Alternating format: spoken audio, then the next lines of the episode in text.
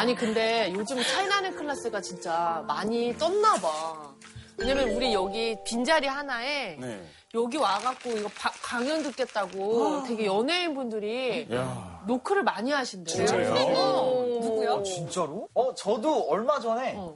되게 탑 가수분인데 저한테 어, 딘디 씨에서 어, 선배 안녕하세요. 어, 요즘 차이나는 클래스 너무 잘 보고 있다고. 그건 누구라고 말해도 너무 돼- 재밌다고. 말해도 되고 말해주세요. 그분의 동의가 없으면 또 이게 좀 애매하니까. 뭐가 애매 욕한 아니고. 김현우, 김현우. 네, 나 너무 저- 근데 아무래도 저는 어, 게스트는 이 비율을 맞춰야 되기 때문에 어, 비율 딱 맞구나. 어. 땅, 딱이 안 들어가도 괜찮아. 아, 왜 임수정 씨 왔었으니까 또 한 번 여배우 한번 왔었으니까. 때문에 또 남자 배우나 약간 남자 분으로 좀 이렇게 원하는 게스트 있으십니까? 전심이네요. 네. 정진경 씨 어떤 분 원하십니까? 저는 그분이요. 그분. 그분 이름 많은 생각이 안 나는 키 크고. 크고. 잘생겼어. 크고 잘생겨서 아닌데? 그러면 정우성? 아니 나이 많은 고민석? 이상해.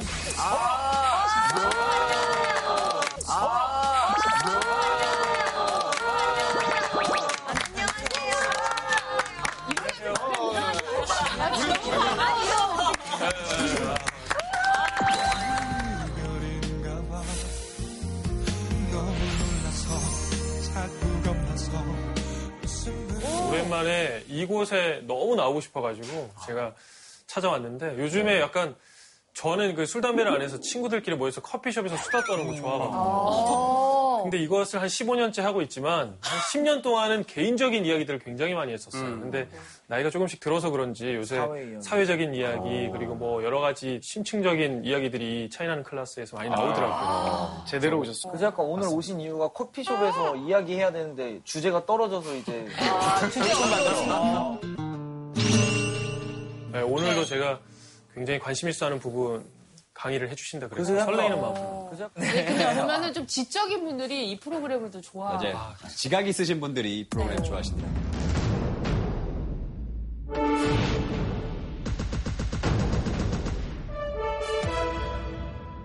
범죄? 어, 혹시 범죄자세요? 무슨 소리야? 무슨 소리야? 범죄의 민낯이라길래. 범죄인데 왜 테이를 테이를 제가 알기로는 최근에 어떤 뮤지컬에서 네. 굉장히 센 범죄자 역할을 맡으셨다고 했어요. 제가 뮤지컬을 한 네 편 정도 했는데 네. 두 편이 범죄에 관련된 인물 연기를 해야 돼서 그 잭 더 리퍼라고 희대 연쇄살인마 런던에, 역할을 제가 했었거든요. 그래서 극 중에서 이제 사이코패스를 가지고 있는 사실상 이유를 정확하게 알지 못하는 아, 어울린다. 가- 자세히 보니까 저렇게 약간 sweet하게 생긴 사람들이 사이코 되면은 싹 바뀌는 그런 거가. 그 얘기를 칭찬이에요. 칭찬이에요. 눈, 눈도 되게 충혈돼 있고. 네네. 눈도 충혈돼 있고. 잘 어울린다고 그러더라고요. 아니 근데 우리 테이가 또 천의 얼굴이라 또 뭐 근데 사실 요즘에 친구들끼리 만나서 얘기하다 보면 이 범죄, 이 사건 이런 얘기들이 정말 끊이지가 않거든요. 사회면을 정말 도배할 정도로 요즘 너무 많이 나오고 있고. 묻지마 범죄로 추정이 되는데 딸을 학대해 숨지게 하고 추성이가 될 정도로 폭행한 피냄새 좋다면서 막더 때리잖아. 시신을 불태우고 훼손하는 염산을 들이붓습니다.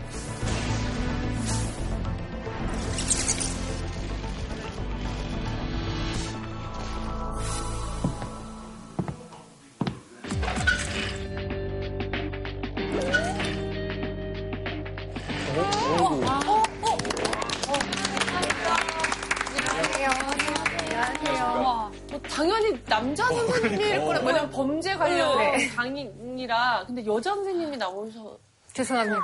아 니에요, 아니에요. 너무 환영합니다. 좋습니다. 네, 환영합니다. 네, 감사합니다. 네. 과연 우리 선생님이 또 어떤 분이신지 제가 좀 짧게 소개를 해보겠습니다. 네. 차이나는 클래스 오늘의 선생님. 부드러운 미소 뒤에 숨겨진 날카로운 카리스마. 한남대학교 경찰학과에 재직 중인 박미랑 교수신데요. 한국에서 생소했던 데이트 폭력에 대해 국내 최초로 범죄학 논문을 발표한 선생님. 교도소의 수많은 범죄자와 직접 대면하며 범죄 실체를 연구해온 선생님. 우리가 몰랐던 범죄의 민낯을 낱낱이 밝혀주러 오신 박민랑 선생님을 소개합니다. 반갑습니다. 조금 그래도 소개가 좀 흡족스러우셨나 봐요. 왜요? 한 문장 이렇게 읽어주실 때마다 그렇지. 하면서 이렇게 잠깐 이렇게 미소가. 긴장하셨던 어, 근데 선생님. 그렇게 머리 옆으로 넘기고 웃으실 때 약간 모델 이소라 언니 닮으셨어요. 오 진짜? 그런 얘기 안 들어보셨어요? 다 들어봤어요. 소라 언니 닮으셨어요. 선생님 되게 칭찬에 흡족해 하시는 게 너무 기분이 좋아요. 아니, 아니, 칭찬 좋아해요. 나도 사랑하는데.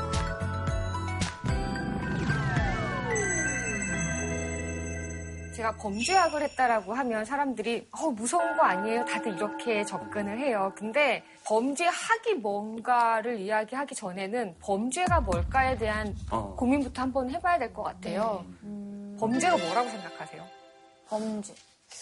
남에게 피해를 주는 행동. 그쵸? 어떤 규정이 지어져서 그 선을 넘어갔을 때, 어, 그걸 범죄라고 규정하지 않을까요? 만약 어떤 사회에서는 범죄가 아닐 수 있지만 정해놓는 거에 따라서 달라질 수 있는? 법에 따라서 어느 사회에선 그게 범죄가 되고 어느 사회에선 또 범죄가 되지 않잖아요. 범죄가 무엇일까에 대한 고민을 할 때 매우 그냥 단편적으로 쉽게 튀어나오는 답이 법을 어기는 거예요. 라는 건데 그럼 법은 누가 정했을까라는 거죠. 범죄 행위는 누가 규정하는 걸까? 라는 질문을 먼저 해야 된다는 거죠. 법은 가진 자, 힘이 있는 사람들을 위해서 봉사하는 하나의 수단이야 라고 이야기를 하기도 하고요. 사람들은 범죄가 발생하면 쟤는 왜 범죄를 저질렀을까를 먼저 묻는데 그게 아니라 왜 이건 범죄가 되고 이것은 범죄가 되지 않는가부터 물어야 한다라고 이야기를 하거든요. 범죄가 어떻게 규정되고 어떤 사회 속에서 어떤 범죄가 싹트고 사회는 어떻게 피해자를 보호해야 되는가 이런 것들을 예방하기 위해서는 어떻게 해야 되는가를 공부하는 게 범죄 학이죠. 이를테면 사건 하나하나를 해결하기 위한 어떤 수단이 아니라 그쵸. 전반적으로 이제 사회에서 범죄가 줄거나 혹은 뭐 그 피해자들 구제하는 방향으로 연구를 하시건 그런 쪽으로 생각하면 될까요? 예, 맞습니다. 범죄학 했을 때는 선생님 되게 무섭고 날카로운 일을 하시는구나 생각했는데 좀 따뜻한 일을 하고 계시네요. 아우, 감사합니다. 이런 거다 오늘 구체적으로 어떤 주제에 대해서 얘기를 해주실 예정인가요? 범죄에 대한 무지를 좀 이야기하고 싶고요. 무지를 극복해서 좀 더 두렵지 않은 사회를 만들기 위해서는 어떻게 해야 되는가를 함께 이야기해 보도록 하겠습니다. 범죄자는 타고나 범죄자 얼굴은 따로 있어 이마뼈가 돌출되고 귀가 크고 이런 사람들을 보면서 데이트 시작할 때부터가 문제구나. 그 모든 게 다들 사실 폭력에 무뎌지게 하는 거기 때문에 왜 안 도난가 그렇게 맞으면 왜 같이 살아? 정작 피해자, 가족, 당사자들은 처벌이 답이 아니라는 거예요. 우리가 정말 범죄를 잘 알고 있는지 제대로 알고 있는지 한번 상식 테스트 한번 해보도록 하겠습니다. OX로 하시면 됩니다. 이게 상식 예. 테스트. 범죄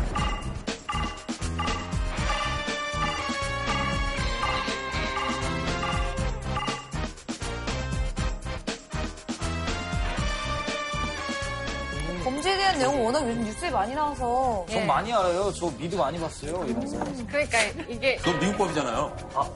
어 정확해.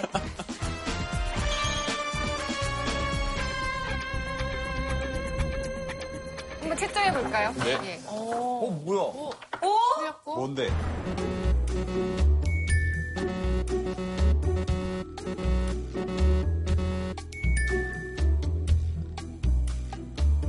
우리 학생들은 얼마나 맞췄는지 한번 개수를 좀 체크를 해보겠습니다. 와 5점은 진짜 좀 사실 바뀐데. 제가 봤을 때 위험한 분이에요. 네, 좀 웃는 사고를 쓰게 하는데 가장 높 제가 꼴찌예요? 네, 오- 지속, 지속 6인데요. 아니에요. 다행히 이런 학생이 있어서 저의 존재가 필요한 거 아니에요. 선생님 오늘 말씀 잘 보통, 듣겠습니다. 보통 어디 가면 일단 하나하나 짚어볼까요? 예, 근데 가장 궁금한 게 일단 뭐세요? 형사 사건 합의금 액수는 가해자에게 감형 요인이 될 수 있다. 음, 이거 한번 설명을 해드릴게요. 양형 기준에서는 사건을 보고서 사건 현장에서 발생한 것 중에 요인들을 쭉 살펴보면서 이거는 좀 감경해 줄 수 있는 요인, 이건 더 가중해야 할 요인 이렇게 따져서 그걸 점수화를 해요. 음, 감경 요인으로 작용하는 것 중에 공탁 금액, 진지한 반성, 피해자와의 합의 노력 이런 것들이 들어가는데 합의 노력을 했는지 어떻게 판단할 거예요? 진지한 반성을 하고 있는지 어떻게 판단할 거예요? 맞아. 사실 뭐 법정에서 눈물을 흘리고 이러한 것들도 진지한 반성의 하나의 지표가 될 수 있겠지만 실질적으로 객관적으로 이거를 판단을 해야 되는데 그 지표로 사용되는 게 그래서 피해를 회복시키기 위해서 얼마나 큰 노력을 했어 돈 얼마 줬어 그렇기 때문에 돈이 없으면 합의도 어렵죠. 선생님, 진심 어린 편지를 판사님께 쓰면은 진지한 반성에 좀 판단에 도움이 될 수도 있습니까? 진심 어린 판, 그 편지는 판사님이 진짜 늘상 받으세요. 아, 대피할 수도 있잖아요. 그 수많은 탄원서와 그 나뿐만이 아니라 주변 사람들의 편지 이런 것들 늘상 받기 때문에 실질적으로 그거를 객관적으로 판단하는 것은 매우 어렵죠. CCTV 있는 곳에 범죄를 안 저지르는 게 아니라고 했잖아요. 저의 생각으로는 범죄를 저지르더라도 CCTV가 있는 데서는 좀 확인하면서 증거가 없는 데서를 범죄를 저지를 것 같다는 생각이 있었는데 아니라고 해서 이거에 대한 설명도 혹시 일단 CCTV가 있는 곳에서 범죄를 안 저질렀다면 우리가 뉴스를 보면서 범죄 사건의 범죄자가 잡힌 CCTV를 볼 수가 없겠죠.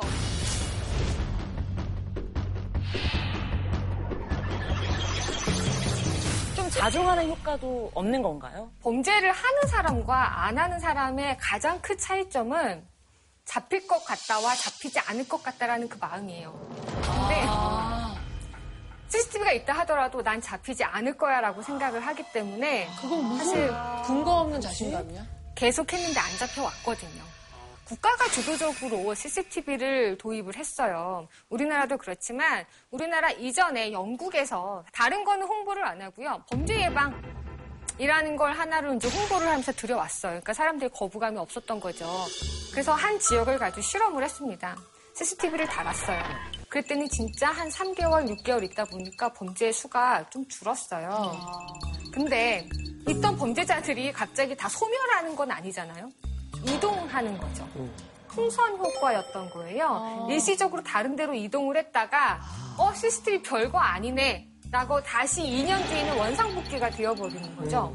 그래도 CCTV 덕분에 잘못을 저지른 범죄자들을 쉽게 찾아낼 수는 있잖아요. 찾아낼 수는 있죠. 근데 찾아내는 것보다 사실 예방이 더 중요한 거죠. 어, 일어나지 않게 만드는 것. 일어나지 않게 해야 되는데 일어나지 않게 하는 데는 CCTV는 답이 아니라는 거죠. 사실 경찰의 수랑도 함께 이야기를 아까 할 수 있는 대목이기도 한데요. 경찰의 수를 마구 늘려서 1대1로 붙여줄 수 있다면 또 상황이 달라지죠. 그럴 수 있다면 정말 어, 평생 대동하고 사는 거니까 우리가 범죄를 경찰이 해결할 수 있다라고 생각하는 것부터가 우리의 또 다른 하나의 편견이 우리는 범죄를 접할 때 되게 계획하고 치밀한 범죄를 뉴스를 통해서 접한단 말이에요. 그래서 살인 범죄 하면 되게 치밀하게 계획을 하고 뭔가를 저지를 것 같은데 그런 범죄도 있죠. 그런 범죄도 100건이 있으면은 한 10건 정도는 그런 사건들이에요. 근데 많은 사건들이 우발적으로 이루어져요. 말다툼이 있거나 이런 상황에 그 상황에 있는 도구들을 사용해서 사실 죽이게 되는 경우가 상당히 많습니다. 그리고 그 범죄 현장에는 술이 많지 않나요? 그러니까 술이 있죠. 술도 많죠. 또, 또 야동이 있고. 네? 야한 동영상. 그 범죄자의 집에 가보면 성폭력범들을 꼭 아, 난 야동으로 사람 때리는 거 근데 되게 그 집에 골프채, 야구방망이, 부엌칼 이런 거 올려놓잖아요. 그런 것들이 흥분 유발 단서가 나중에 될 수 있는 거예요. 아빠가 뭐 엄마가 뭐 방망이로 정말 의도해서 그걸로 때리는 게 아니라 사실 의도하지 않았는데 그게 눈에 보였기 때문에 그걸로 때릴 수도 있는 거거든요. 맞아. 저 학교 다닐 때 엄마한테 맞, 엄청 맞았을 때딱문 열고 들어가면 엄마가 뛰어나와서 보이는 게 주- 구두 주고 오니까 바로 잡고 때려가지고 제가 그거 숨겨놓으면은 그때는 이제 못 때리더라고요. 그러니까 우발적으로 우리 엄마가 날 때렸죠. 그러니까 흥분했을 때 무기가 될 수 있는 것들을 치우는 게 맞지. 우리 머릿속에 있는 것처럼 정말 다 계획해가지고 뭔가 범죄를 저지를 거야. 이건 아니라는 거예요. 확실히 잠깐 들었지만 이렇게 범죄학에 관련해서 이렇게 이야기 설명을 들으니까 범죄에 대해서 더 시선이 가고. 네. 그러니까 사람의 어떤 심리가 왜 저런 일을 했을까 보다는 왜 이런 범죄들이 늘어났을까? 이 범죄 자체에 대해서 관심을 더 가지게 되는 사실상 제일 필요한 통찰력을 네, 가지고 계신 근데 죄만 미워하고 사람을 미워하지 않는 맞아요 딱것 그거예요. 핵심이다. 저 개인적으로 굉장히 궁금한 게 항상 우리가 농담식으로 하는 거 있지 않습니까? 뭐, 아, 쟤는 범죄형 얼굴이야. 뭐 이런 식으로. 그래서 아, 진짜로 실제로 범죄형 얼굴이라는 게 따로 있는 건가요? 아니면 뭐 그쵸. 근데 아까 선생님이랑 저랑 메이크, 메이크업 할 때 옆에 계셨는데 물어보고 싶은 거야. 저 어때요? 범죄자 상이에요? 이렇게 물어보고 싶더라고요, 약간. 사람들이 그 질문을 하는 것 자체가 그런 게 있을 거야 라고 전제하고 있는 것 있어, 같아요. 있어. 그래서 마음속에 정말 내 머릿속에 어떠한 범죄자가 그려져 있는지 한번 아, 정말요? 오늘 뭐 많이 하네. 내가 생각하는 범죄자 이미지? 그쵸? 자유롭게 그리세요. 나 좀 봐봐. 몽타주로 이된 건가? 뭐야, 왜? 나 너무 똑같이 야, 진진아, 진진아 가만히 있어, 가만히 있어.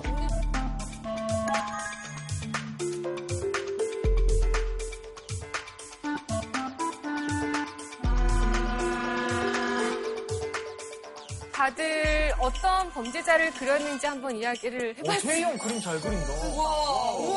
잘 그렸어요. 뭐야? 그리다 보니까 약간 딘딘 같은 느낌이 들어요. 아니, 어, 뭐야? 그럼 그리다 보니까 것 태희 형 때문에 서로 그렸어. 예.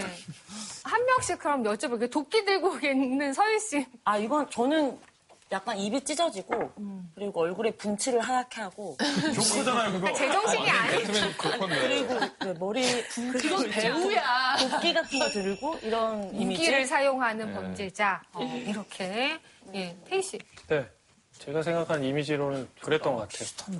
뭔가 참고 있는 것 같고, 뭔가 쭈뼛쭈뼛하는 것 같고, 뭔가 긴장하고 있는 것 같고, 뭔가 폭발할 것 같이 움츠리고 있는.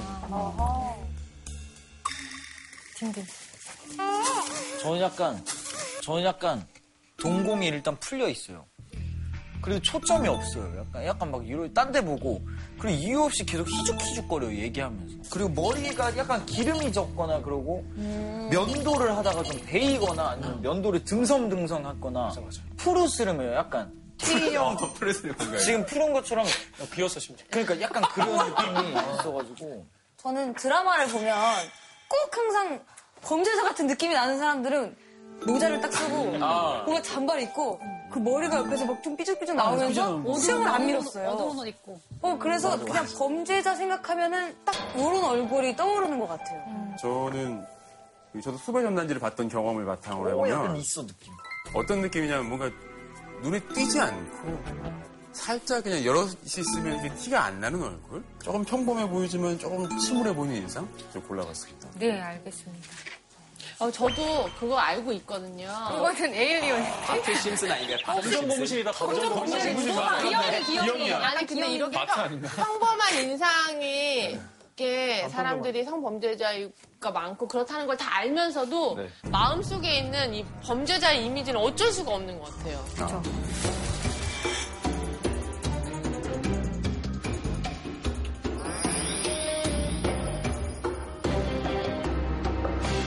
근데 실제로 이렇게 뭔가 범죄형 얼굴이 있을 것이다.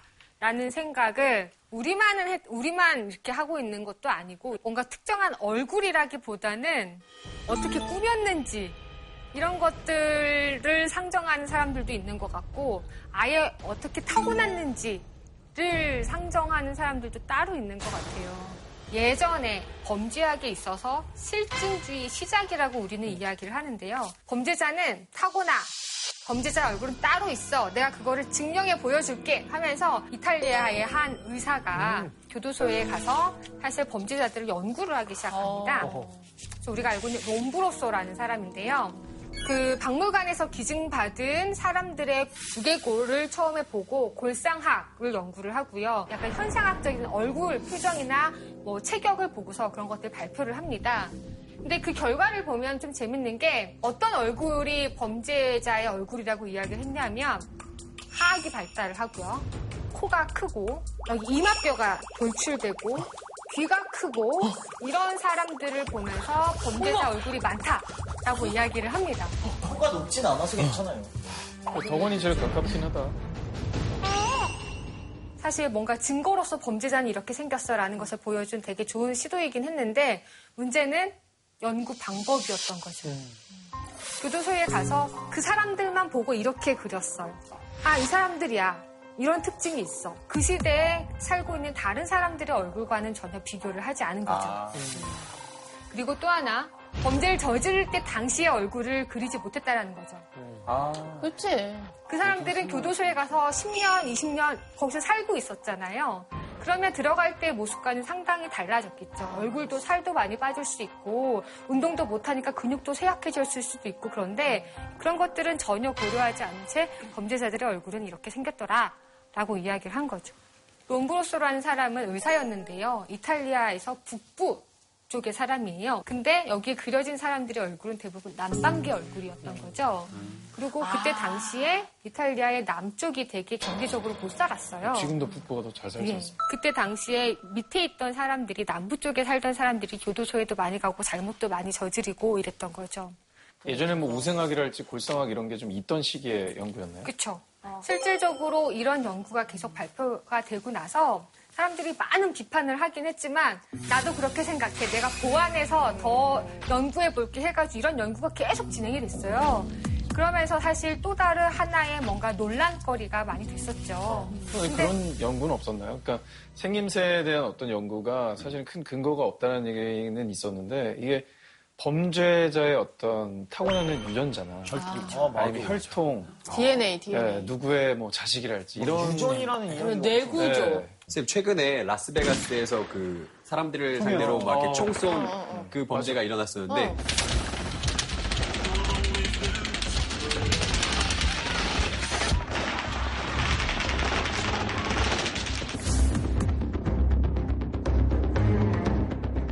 그 범죄자의 아버지가 예전에 굉장히 유명했던 뭐 은행 강도. 은행 강도였대요. 그래서 실제로 미국에서 지금 그런 논란이 좀 있거든요. 이게 유전이 있는 건가? 뭐. 그게 좀 근거가 있는 얘기들인 건가요? 음, 아까 전에 우생학 이런 얘기 하셨잖아요. 재밌어, 재밌어. 어, 한 사회학자가 교도소에, 뉴욕에 있는 교도소에 이렇게 방문을 했는데, 거기에 동일한 last name이 다 있는 거예요. 이게 참 이상하다고 생각을 했던 거예요. 왜 여기 이렇게 동일한 last name이 많을까라고 해서 그 사람이 거기 교도소에 갔다 와서 이제 연구 아이디어를 얻은 거죠. 그래서 이 사람들이 가계도를 한번 살펴보자. 엄마가 누구일까, 가- 아빠가 누구일까를 막 혈통 관계를 따져봐요. 따져봤더니 에다 주크라는 한 여자로 이렇게 수렴이 되는 거죠. 오, 신기하다. 한 집안 사람들이야. 예. 오, 신기해. 그 여자가 당시에 되게 그 악명 높은 범죄자였던 거예요. 그래서 5대를 이렇게 찾아서 봤더니 어, 709명의 자손을 이렇게 찾았는데 혈통 관계를 찾았는데 그 중에서 거의 69%가 그 당시에 범죄자가 되었던 거죠. 근데 그걸 보고서 이제 리 덕데일이라는 학자는 음, 범죄는 유전되는 거야. 라고 사실 이야기를 했고요. 정말 과격한 이야기까지도 합니다. 불임시켜야 된다든지 이런 이야기까지 나오게 돼요. 근데 결과적으로 또다시 이런 덕데일의 논리는 어, 연구 방법이 정확하지 않았다. 이런 공격을 많이 받았었거든요. 왜냐하면 이 에더주크라는 사람의 가족들이 이렇게 범죄자가 되는 것은 사실 유전되는 것이 아니라 점점 환경, 그러니까 교육도 못 받고 엄마가 없어지니까 가정 환경도 엉망이 되고 이런 식으로 점점 점점 악화가 된 거지 태어나서 그런 게 아니다라고 이야기를 하는 거죠. 정말 이렇게 이야기를 하고 싶으면 정말 교육이나 뭔가 사회적 관계를 다 배제하고 딱 그 유전자 요인만 가지고서 나중에 분석을 할 수 있어야 되는데 인간이 사회 속에서 살아가고 있는 이상 그런 것들을 비교하는 건 매우 힘들죠. 뭐 범죄자들을 알고 보니 사이코패스였다, 뭐 소시오패스였다 이런 얘기들 많이 하는데 실제로 그 연관성이 좀 있나요? 정신질환이 좀 있으면 범죄율이 더 할 수 있는 가능성이 높다거나. 사실 우리가 얼마 전에도 그 강남역 화장실 사건을 경험하면서 정신질환자에 대한 공포심이 한 번 더 높아진 적이 있었거든요.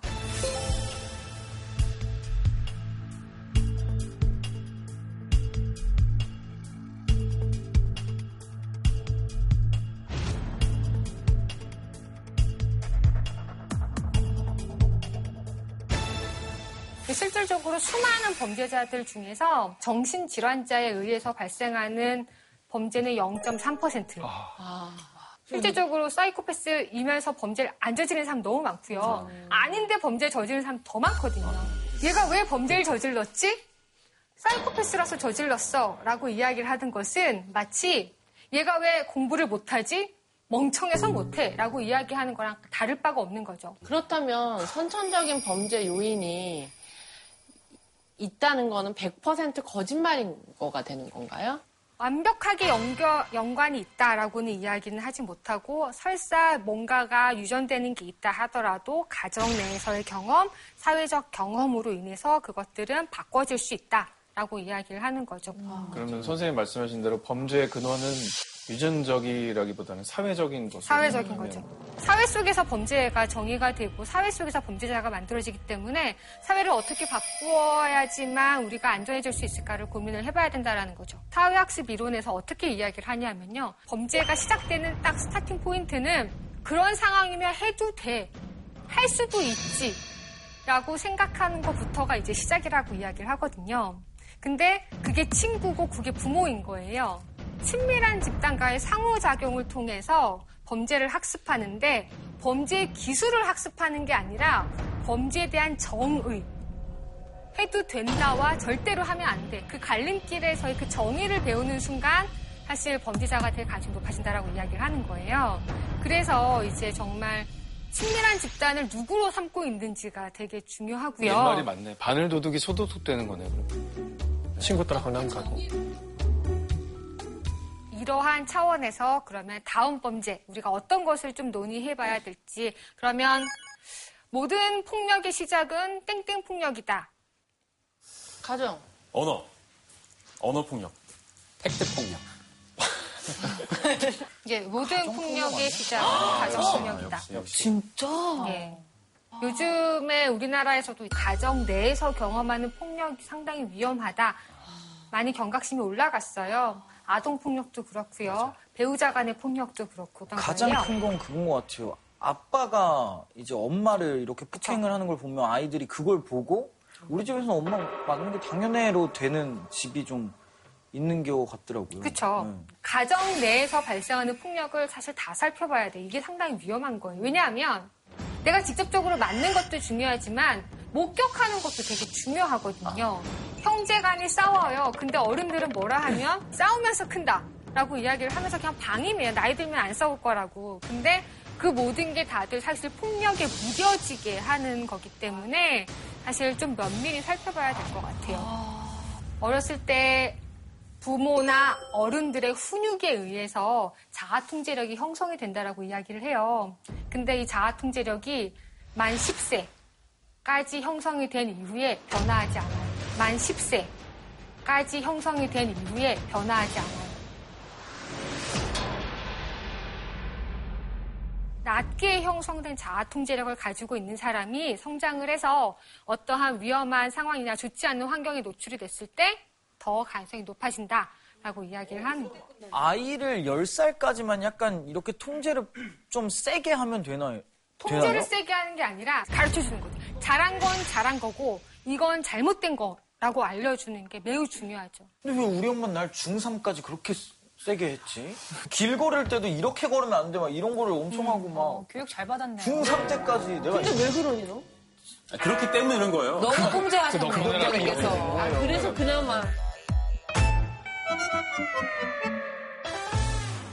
약간 우발적 범죄를 저지른 범죄자보다 흉악범들 같은 경우는 대부분이 어릴 때 뭐 가정에서의 폭력이나 뭐 방임이나 이런 것 때문에 자아 통제력이 형성이 안 돼서 했을 경우가 꽤 많았겠네요. 그러면. 꽤 많을 수 있죠. 사실 많은 강력 범죄가 발생하게 되면 제가 집중하는 것은 사이코패스니 이거에 집중하는 게 아니라 그래서 얘가 어떤 가정 환경에서 진- 성장했을까를 가장 먼저 보게 되는데요. 우리가 알고 있는 좀 흉악범죄 중에 유영철 사건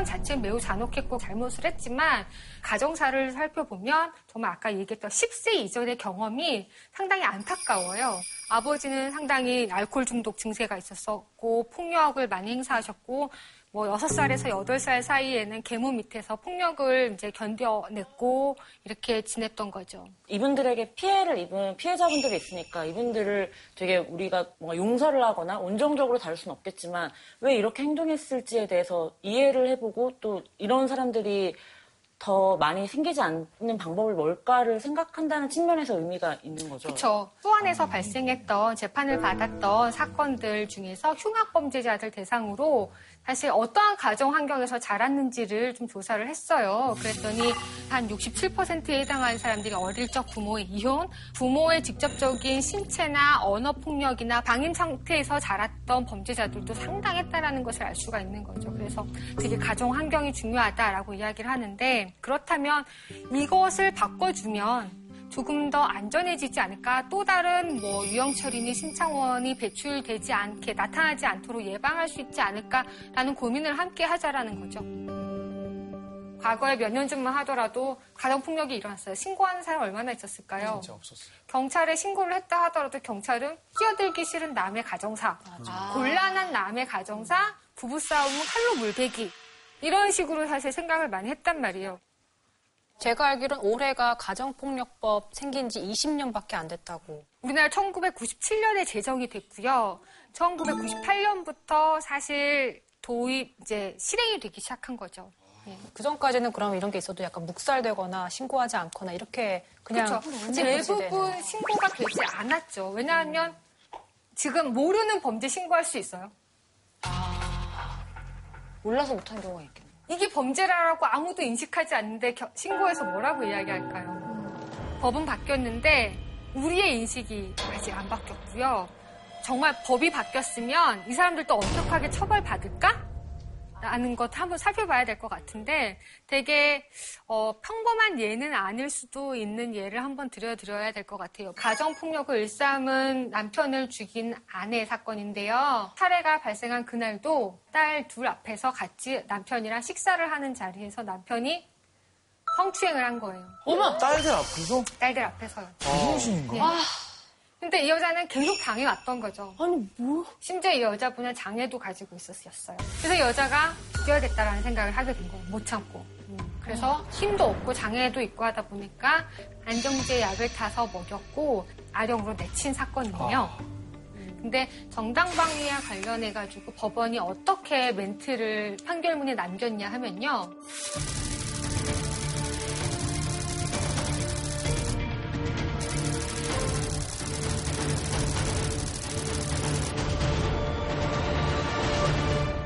전혀 공감 능력을 발휘하지 않았네요. 그리고 네가 문제를 해결을 열심히 노력할 안 했다라는 거잖아요. 아니 근데 진짜 부부간의 폭행 중에 그 피해자가 정당방위가 허용이 안 되고 이렇게 인정이 안 되는 경우가 많나요? 가정폭력의 희생자였음에도 불구하고 20년, 30년 맞았다 하더라도 살인을 했을 경우에 정당방위가 인정된 사건이 한 건도 없어요. 사건이 한 건도 없어요.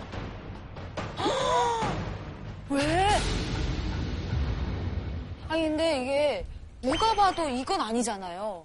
사실 문제라고 다 생각이 들잖아요. 근데 모두 다 이런 판결을 받는 건 아니에요. 정당방위 인정 안 돼요. 이럴 수가 있어요? 라고 이야기는 했지만 굳이 정당방위라는 단어는 쓰지 않지만 판사의 배려가 사실 묻어 나오는 사건도 판결도 있거든요.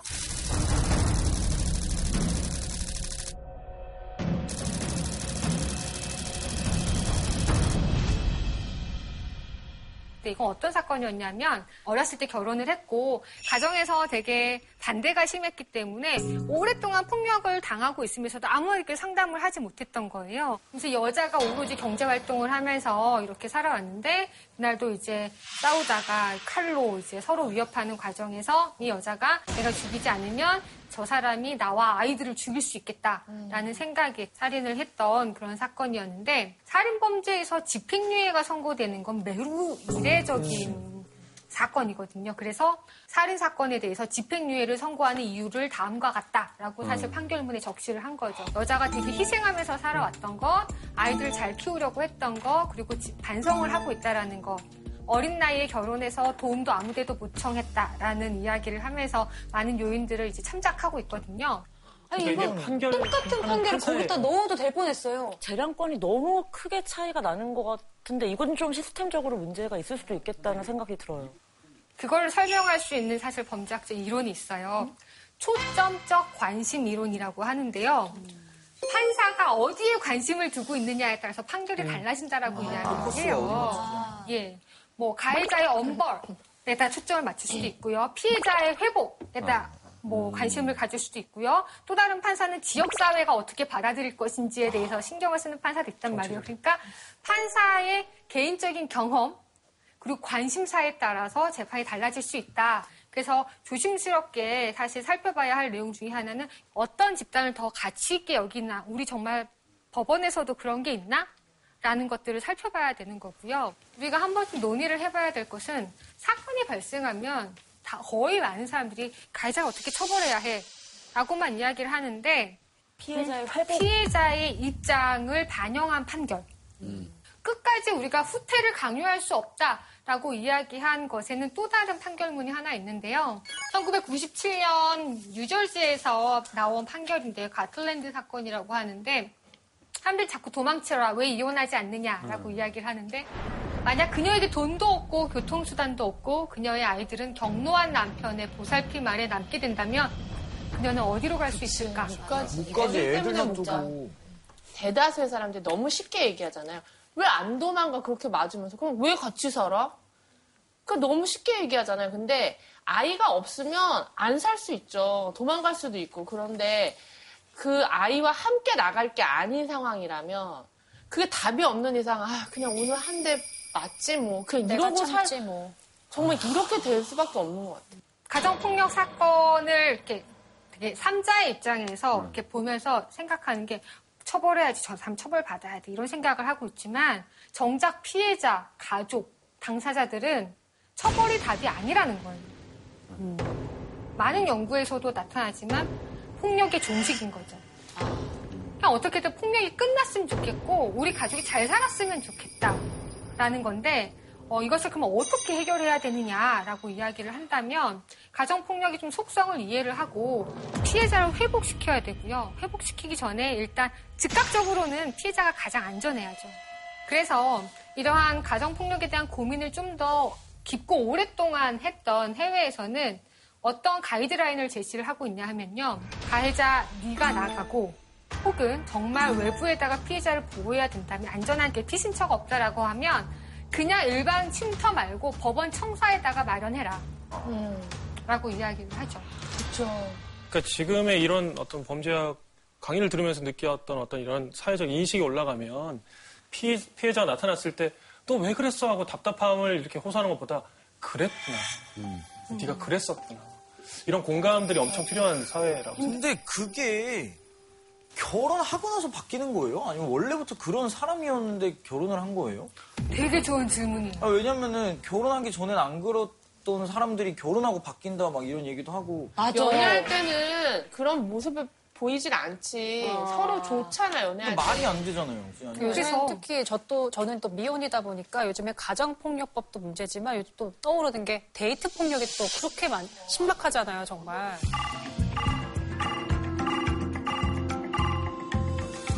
미국에서도 가정폭력을 이렇게 심각하게 다루고 해결하려고 했는데 많은 효과를 많이 못 봤어요. 그래서 왜 이렇게 해결이 안 될까 하고 고민을 하면서 학자들이 관심을 보인 게 데이트. 이게 데이트 시작할 때부터가 문제구나 라고 이제 옮겨가게 된 거죠. 제가 공부를 할 때 사람들이 어, 논문은 뭘로 쓰나요? 그럼 뭐, 데이트 폭력 쓰는데요. 그러면 경찰들이 하는 말이 하다 하다 할 게 없으니까 없는 범죄 만들어서 공부한다라고 이야기를 했었거든요. 언제 했던 얘기죠? 그럼 논문 쓰실 때? 그게 2007년 한 10년 전 일이네요. 예.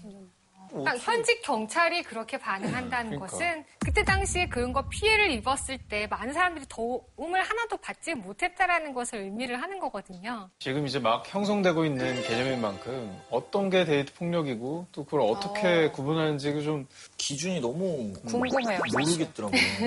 데이트 폭력을 측정해 볼 수 있는 체크리스트를 좀 만들었거든요. 아, 한번 또. 이렇게 체크를 해볼 수 있으면 야, 좋겠어요. 오늘 아, 요거는 내가 문제 많이 네, 요거 통과했으니까 결혼은 가능했거든.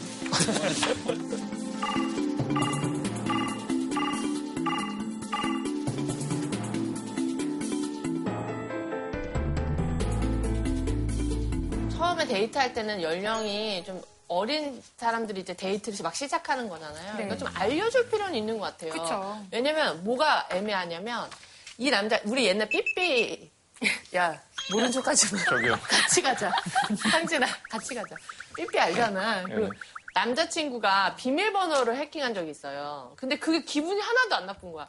얘가 나를 얼마나 사랑하면 내 비밀번호까지 알아갖고 이렇게 어 나를 많이 사랑하는 거야. 약간 이런 느낌에 기분이 좋아지는 거는 폭력이 아닌 거죠. 내가 내가 느끼기에 좋으면. 근데 절도를 당했는데 절도를 모르는 그런 거나 마찬가지예요. 그거 안 좋은. 데이트할 때부터 싹수가 좀 노랗다 하면 만나지 말라고 부모가 좀 가르쳐야겠다. 아니, 그건 어떻게 알아요? 자, 그러면 아니, 일단 일단 봅시다. 이거 저희가 보면서 이야기를 해볼 수 있어요. 자, 봅시다. 봅시다. 그럼 이거, 그래요. 이거 몇 개 해당되면? 예, 몇개 해당돼요? 저 한 개 정도 있는 것 같아요. 한 네다섯 개? 저는 반개 정도.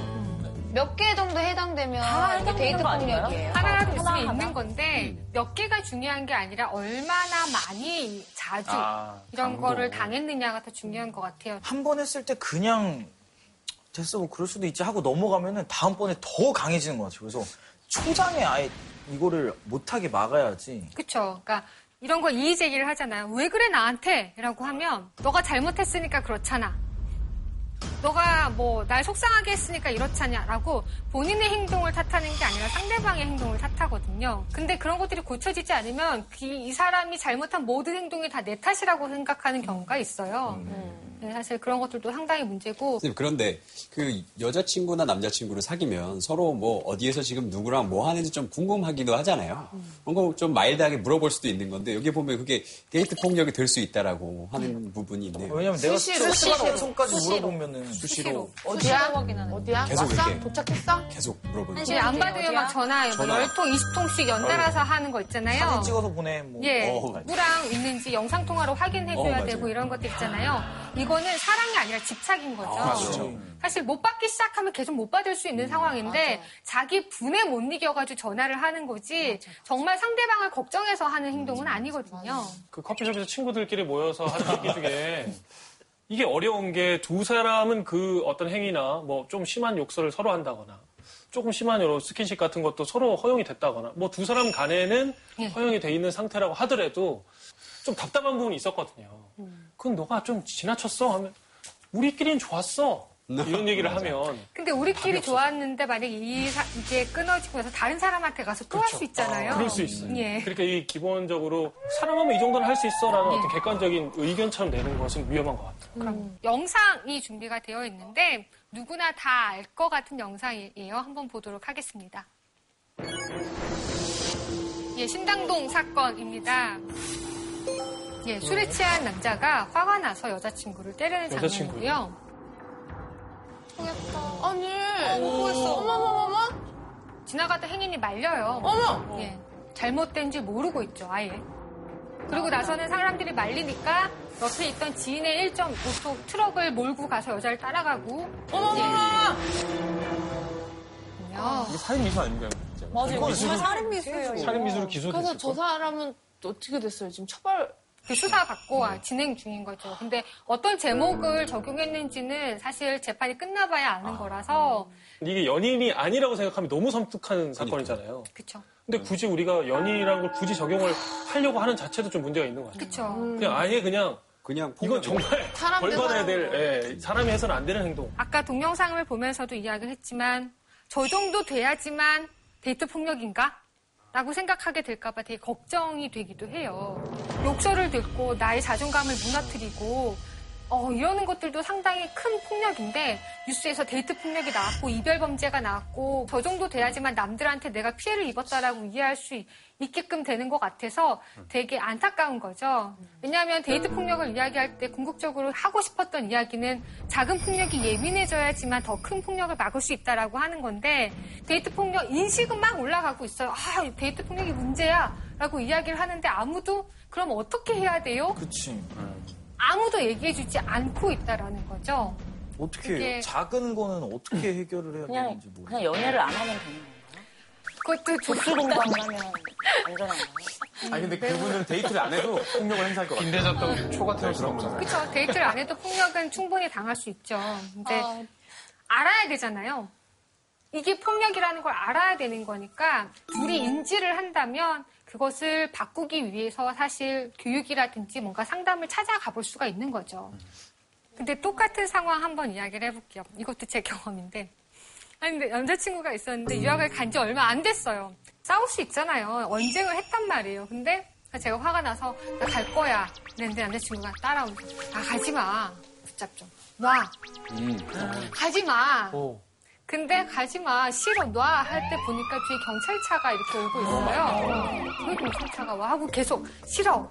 놔. 가지 마. 이게 계속 반복되고 있는데 그 경찰차가 뒤에 오던 차가 저희 앞을 막아요. 각각 다른 데로 끌고 가요.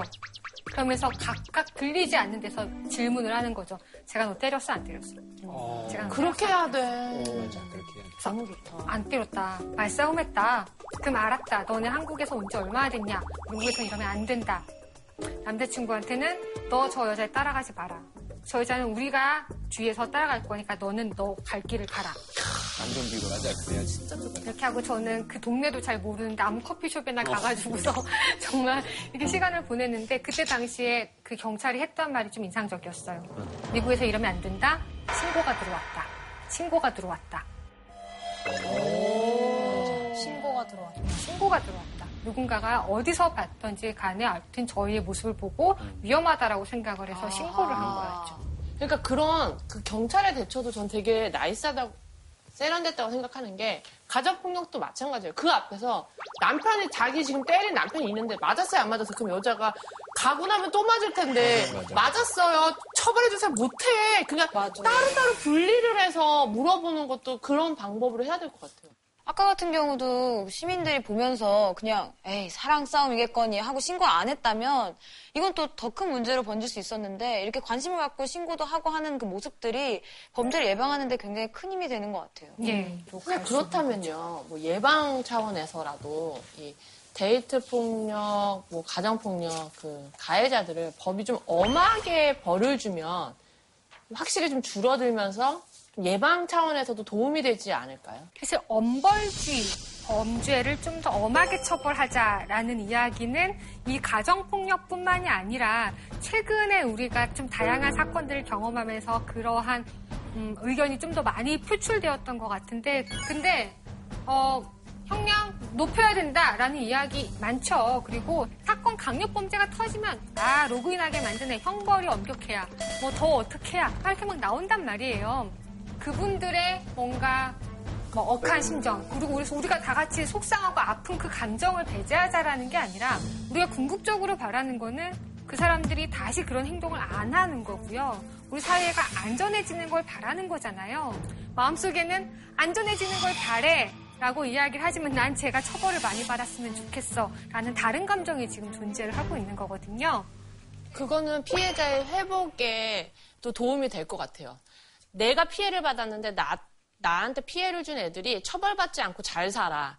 그럼 그, 그 상처는 회복되지, 되기 힘들 것 같아요. 근데 선생님 질문이 있는 게 사실 뭐 범죄를 저지른 사람에게 이제 형, 형을 내리는 게 어떤 그 피해자들에 대한 어떤 감정적인 보상도 있고 어떤 형벌이라는 것이 격리의 측면도 있잖아요. 그래서 조금 더 오랜 기간 그 사회가 격리됐을 때 이 우리 사회가 전체적으로 좀 그런 범죄자들에 대해서 좀 안전해질 수도 있다라는 지적에 대해서는 어떻게 생각하세요? 그쵸. 근데 그거는 되게 단편적인 거라는 거죠. 저 사람을 멀리 저 섬에 보내서 살- 계속 살게 할 수 있다라고 하면 그거는 격리를 통해서 안전을 확보하는 거지만 다시 돌아온다라고 하면 함께 사는 것을 고민을 할 수밖에 없는 거고요.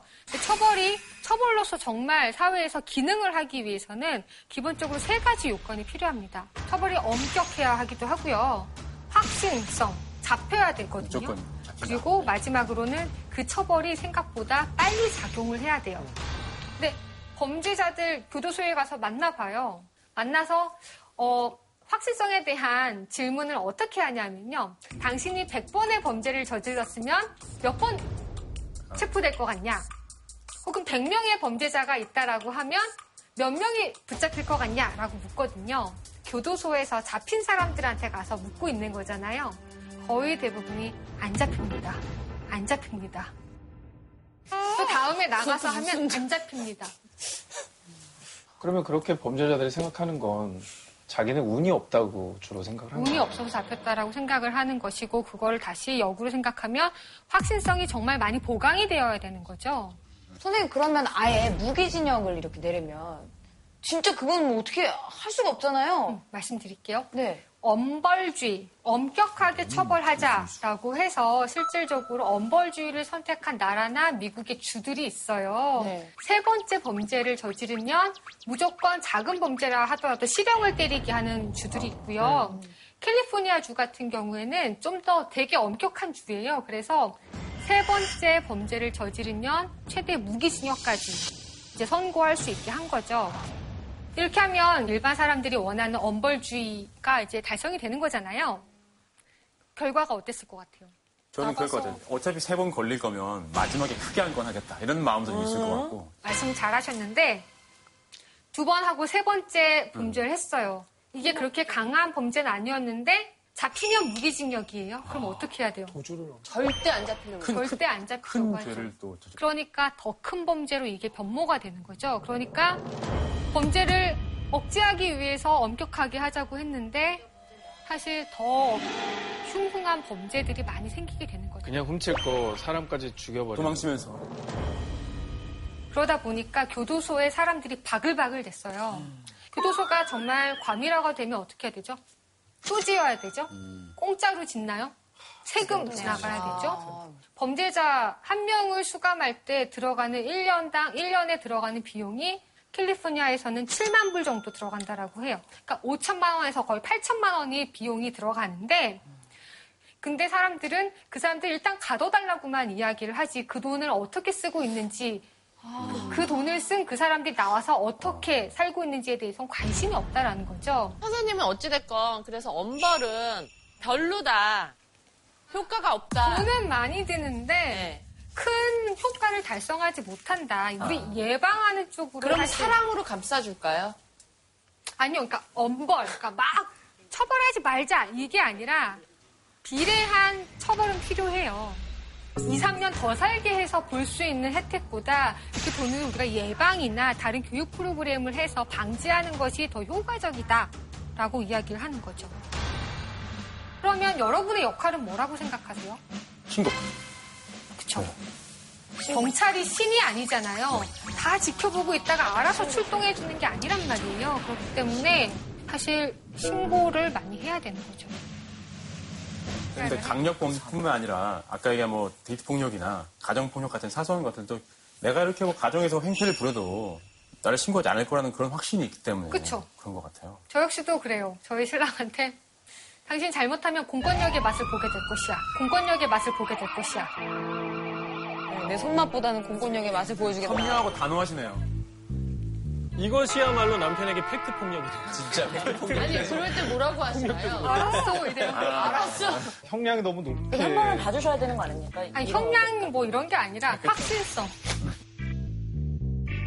저희가 엄한 처벌로는 범죄를 해결할 수 없다라는 것을 이야기를 했는데 그렇다라고 하면 여러분이 생각하는 범죄 예방 방법은 뭐가 있을까요? 가정에서 충분히 부모가 아이를 기를 때 사랑해주면 끝나. 근데, 근데- 그러지 근데 못할 그러지 경우도 있잖아요. 그 가정의 부모가 사랑을 보여주지 못할 정도로 여유가 없으면 어떡해. 맞아. 그럼 이 사회가 사랑해줘야지. 그거죠. 사회가 사랑해. 사회가 사랑해줘요. 오, 멋있다. 범죄 생각하면 다들 범죄자, 피해자 이렇게만 생각을 한단 말이죠. 동기화된 범죄자가 있어야 되고요. 취약한 피해자가 있어야 되고요. 보호자가 부재한 상황. 이 세 가지가 딱 맞아 떨어졌을 때 범죄가 발생을 한다 이거는요. 동기화된 범죄자 전루가 우리가 알아보고 어떻게 할 수가 없잖아요. 취약한 피해자에게 너가 강해져야지라고 이야기를 하는 것은 또 방법이 아니란 말이에요. 더 쉬운 방법은 보호자, 보호, 사회 보호자를 늘려주는 것이 더 쉬운 방법이죠. 그리고 그것은 바로 옆에서는 아이의 엄마가 될 수도 있겠지만 더 크게 보면 우리 모두가 사회의 보호자가 되어야 된다는 것을 이야기를 하는 거죠. 이런 그 예방 접종처럼 그런 사소한 것들에 대해서 좀 단호하지만 그러니까 크지는 않지만 단호한 대응을 하는 그런 면모가 좀 더 강화되면 어떨까? 음, 네. 그렇죠. 저는 아주 좋은 예를 알고 있습니다. 제가 인터넷에서 중고 물품을 자주 사고 파는데요. 그런데 어느 날부터 이제 사람들이 자기가 그 거래자와 했던 뭐 이야기들이나 미담들. 뭐그 미담 아니지 악담, 사기 사람, 악담들, 사기 사례 같은. 것들을 서로 이제 공유를 하기 시작했어요.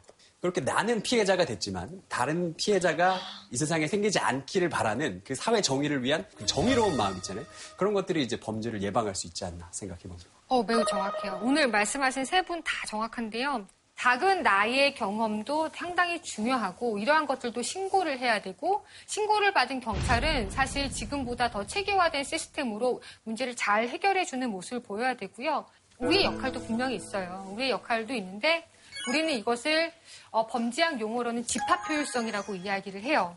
이 집합 효율성이 뭐냐 하면 실질적으로 우리에게 문제가 발생했을 때 해결하고자 하는 의지를 이야기를 하는 거거든요. 나의 역할 찾기를 사실 좀 해야 되거든요. 음, 근데 우리가 이러한 것들을 더 이야기하기 전에 매우 잘 알고 있는 이론이 하나 있어요. 이제는 상식이 되어버린 깨진 유리창 이론. 뉴욕의 이제 뭐 브롱스 지역 범죄가 많은 그 동네에서 차를 이렇게 방치를 해놨더니 순식간에 다 털렸죠. 근데 사람들은 그걸 보고서 아, 여기가 원래 범죄가 많은 곳이니까 그렇잖아 라고 이야기를 한 거죠. 그래서 매우 잘 사는 이제 사람들이 있는 그 동네에 가서 이 실험을 다시 합니다. 차를 그냥 가만히 냅두면 아무 일이 없었어요. 근데 유리창을 하나 딱 깨놓고서 어떤 일이 발생하는지 봤더니 평소시에 범죄가 없었던 그 동네임에도 불구하고 24시간 만에 뉴욕이랑 똑같은 일이 그대로 발생을 한 거죠. 그러니까 범죄는 사실 사람한테만 뭔가를 책임을 들 수도 없어. 이거는 환경도 어느 정도 영향을 미쳐 라고 이야기를 하면서 환경 정화의 중요성을 강조하게 되는 거죠. 그렇다라고 하면 우리가 살고 있는 곳을 디자인을 바꾸는 것만으로도 사실 범죄를 조금은 예방하거나 많은 문제를 해결할 수 있어 라고 이야기를 하는 거죠. 이것을 환경 설계를 통한 범죄 예방이라고 이야기를 하고요.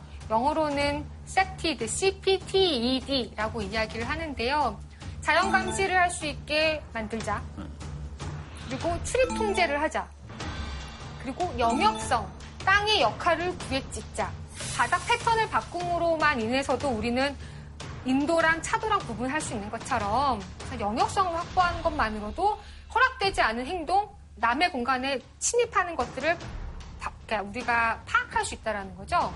그런 식으로 공간을 좀 바꿔보자 라고 이야기를 하는 거죠. 선생님 근데 아까 방금 공간 말씀, 디자인 말씀하셨는데 저 그런 거 본 적이 있어요. 초등학교 근처에 마치 그 가로등이 내려진 것처럼 노란색으로 삼각형과 동그라미를 만들어서 주변에 지나가면 되게 잘 보이는 영역을 만들어놨더라고요. 자연 감시를 늘리기 위한 건데 자연 감시라는 게 이거예요. 내가 의도하지 않았는데 보고서 어 무슨 일이 발생하고 있네? 이거란 말이죠. 자연 감시는 낮 동안에도 확보를 해야 되고 밤에도 확보를 해야 되잖아요. 그것은 건물만이 하는 게 아니고요. 가로수, 조명 다 필요한 거죠. 울창한 숲이 있는 공원을 상당히 많이 만나게 된단 말이에요. 근데 이것은 안전하지 않을 수 있어요. 예. 낮은 나무는 좀 더 낮게, 높은 나무를 심을 때는 시야가 확보될 수 있도록 나무를 높게 치기 시작하는 거죠.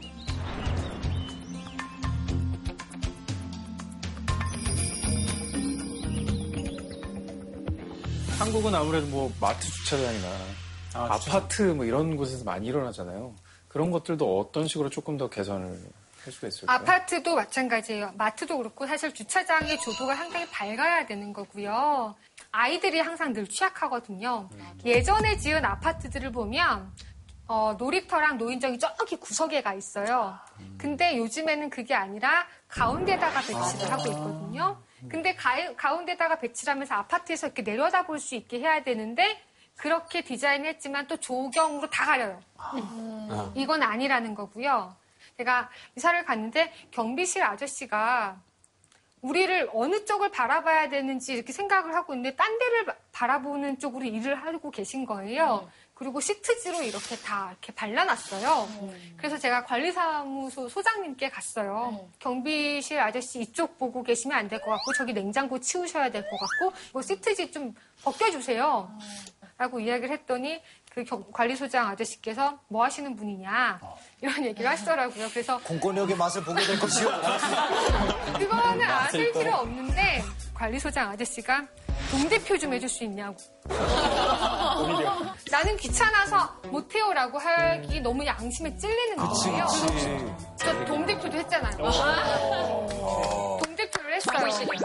동대표를 했는데 정말 제가 가장 먼저 했던 게 경비 아저씨께 인사하는 거였어요.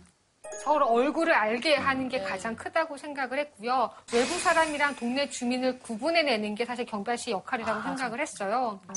라고 이야기를 해서 사실 행동도 억제를 시키고 저희 동네 오셔서 좀 동대표 해주시면 안 돼요? 저희 동네 오셔서 좀 동대표 해주시면 안 돼요? 배워가서 하세요. 아, 오, 그러면 되겠다. 네. 대표 하세요. 아 제가 너 네가 뭔데 그걸 하려고 하냐 그러면 좀 아니요, 난 여기에 살고 있는 사람이니까 할 권한이 있다라고 이야기를 하셔야 돼요. 우리 동네를 안전하게 꾸릴 권한이 있다. 이게 이런 게 되게 중요한 이유가 뭐냐면요. 초반에는 세트들을 도입을 하면서 건축 구조 디자인만 바꾸면 되는 줄 알았어요. 근데 짓고 나서 자연 감시하라고 통유리 만들어 놨더니 다시 다 커튼 달고요. 그리고 문제는 뭐냐면 사람들이 남한테 관심이 없어요. 남한테 관심이 없어서 그게 신고로 이어지거나 어떤 행동으로 이어지지가 않는 거예요. 무슨 문제가 발생했을 때 잘 금방 해결되는 동네가 있고 계속 그 문제가 방치되는 동네들이 있어요. 그 동네들의 가장 큰 차이점은 아까 이야기했던 집합 효율성 차이인 거죠. 집합 효율성은 사실 애착에서 시작이 돼요. 이건 내 집이고 내 거고 우리 동네야 라는 생각을 높여주는 방식으로 했을 때 가장 효과가 컸던 거죠. 아, 이제 저 고향에 내려가면 또 고향 친구들끼리 커피숍에서 얘기하거든요. 제가 좀 얘기하네요. 건축 전공이에요. 하나 그래서 내세요. 건축하는 친구들끼리 모여서 살기 좋은 집 하면 이제 뭐 디자인이 어떻느니 뭐 아트리움이 어떠느니 뭐 이런 부조적인 얘기했는데 네. 이제 그런 거에 대해서 제가 예. 네, 얘기할 수 있을 것 같아요. 울산 어디로 어디서 주로 드세요? 울산이요? 저도, 저도 울산이라서. 삼천이죠. 아 예. 동네 친구신데.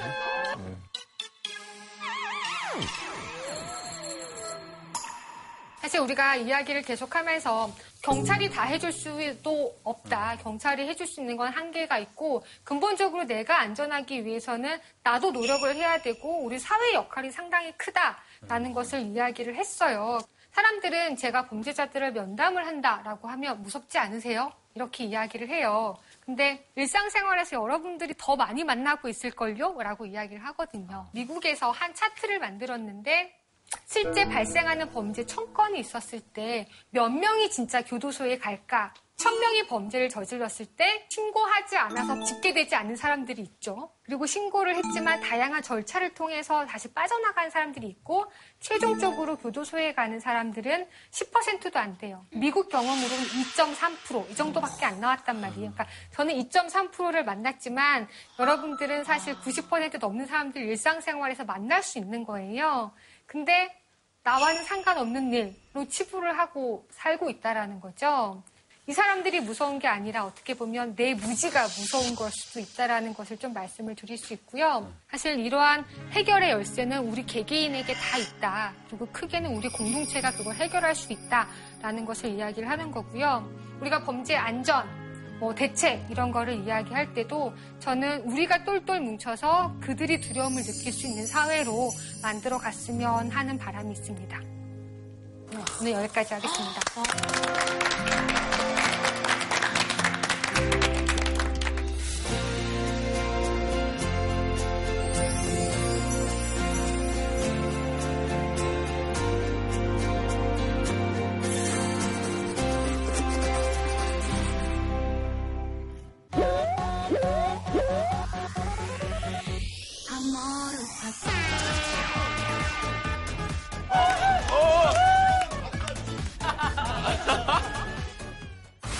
않고 뭔가 혁신할 수 있어요? 철학에 대한 편견을 지워버릴까 이런 생각을 해요. 가장 인상적인 장면은 총알이 슬로우 모션으로 어, 나올 때 피하는 거 있잖아요. Take the blue pill. The story ends. You take the red pill.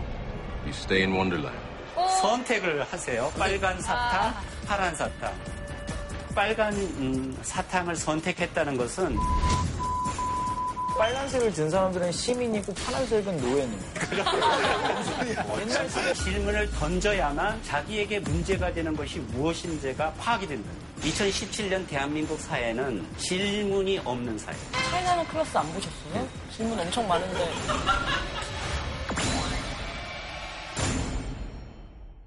오늘 질문 사항은 서윤 씨랑 그 태희 씨 하겠습니다. 되나요? 전자발찌 아니야?